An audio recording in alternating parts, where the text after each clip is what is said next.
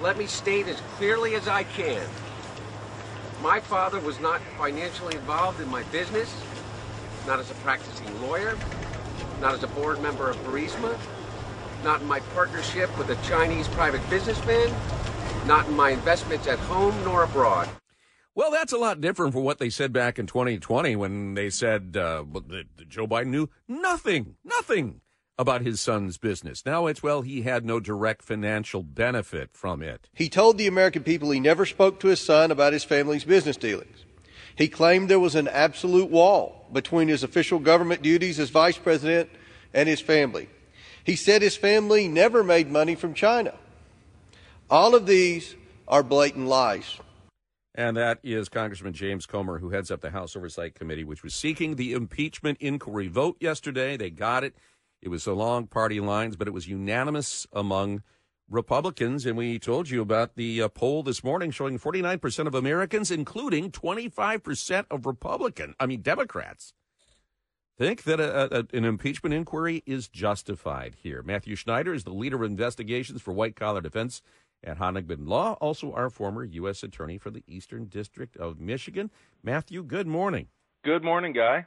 So we should point out, I mean, Republicans announced this inquiry in in September. I mean, the vote was a kind of a formality. So what is the value in it? They've already successfully subpoenaed 36,000 pages of bank records, 2,000 pages of suspicious activity reports. Uh, they've talked to Hunter's business partners under oath. What more will this allow them to do that they haven't already done? It, it will allow them to get more documents and documents that they haven't seen yet. You're right about the bank records, and they sent subpoenas and got the suspicious activity reports, and the banks complied. But what the documents haven't shown yet are about those classified documents that we've been talking about that Joe Biden kept in his garage.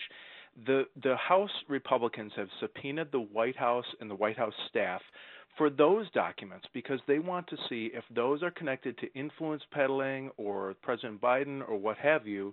The White House then objected. They said, you can't have these documents because there's not an official impeachment inquiry. It's not formalized. Well, now they've formalized it. They've launched the official impeachment inquiry, and that takes away the White House's argument. So now they should be able to obtain those documents. And of course, they'll be able to put on additional witnesses in live testimony if they choose to do so.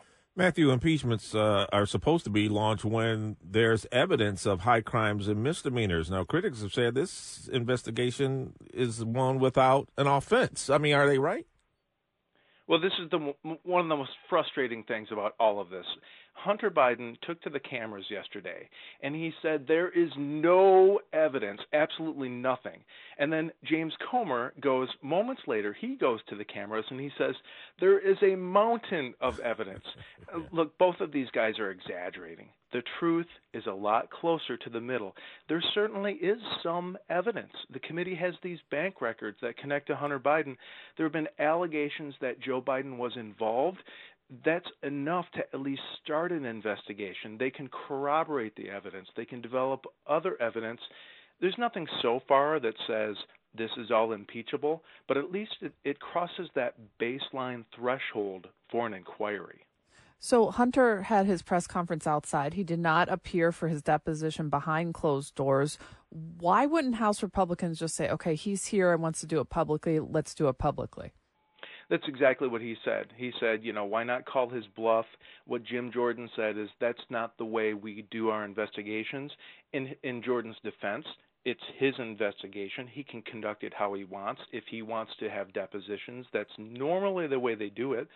And what he's saying is if I have an open hearing, it'll it'll be like all those other open hearings that are they turn into a circus. Everyone's shouting back and forth and the parties are battling. He's saying, I don't want to do that. I want to have it behind closed doors so we don't have that interference from outside and I can just get the truth. That's his opinion.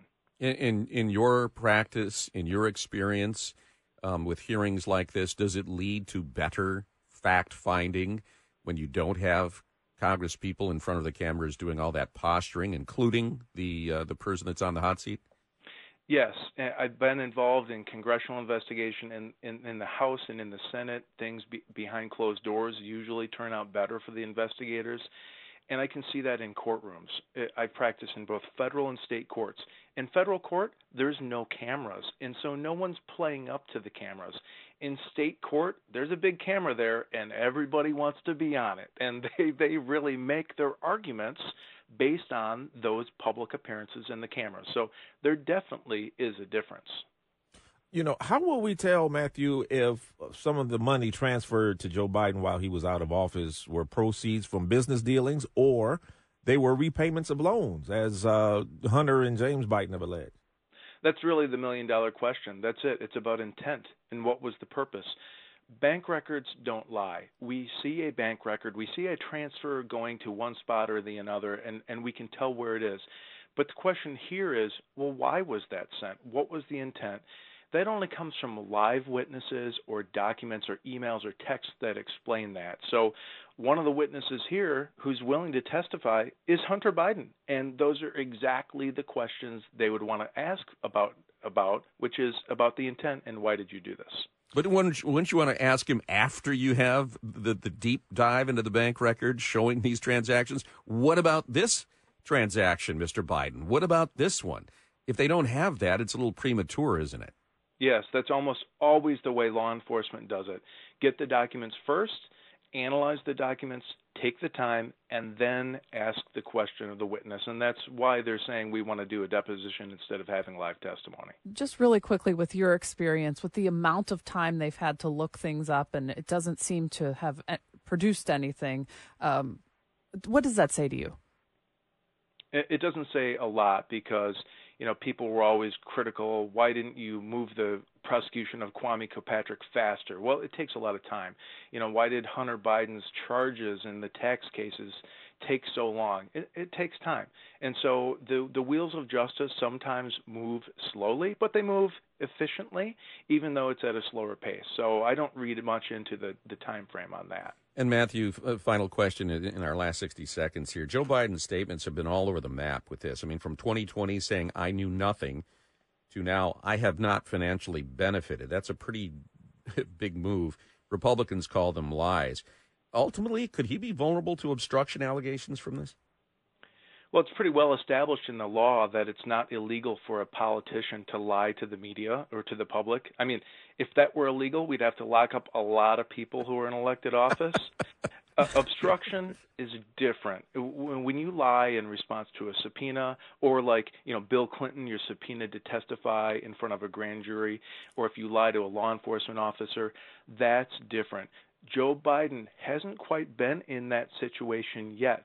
If he is, then yes, of course, that could obstruct, that could uh, expose him to obstruction, and they'd be asking him specifically about, okay, you weren't financially involved. Right. Were you involved some other way, or were you involved in this influence peddling, or did you get some benefit for you, son? Those are the real questions they want to know. And we hope to get some answers soon and then get on with the nation's business. Thanks so much, Matthew. Thank you.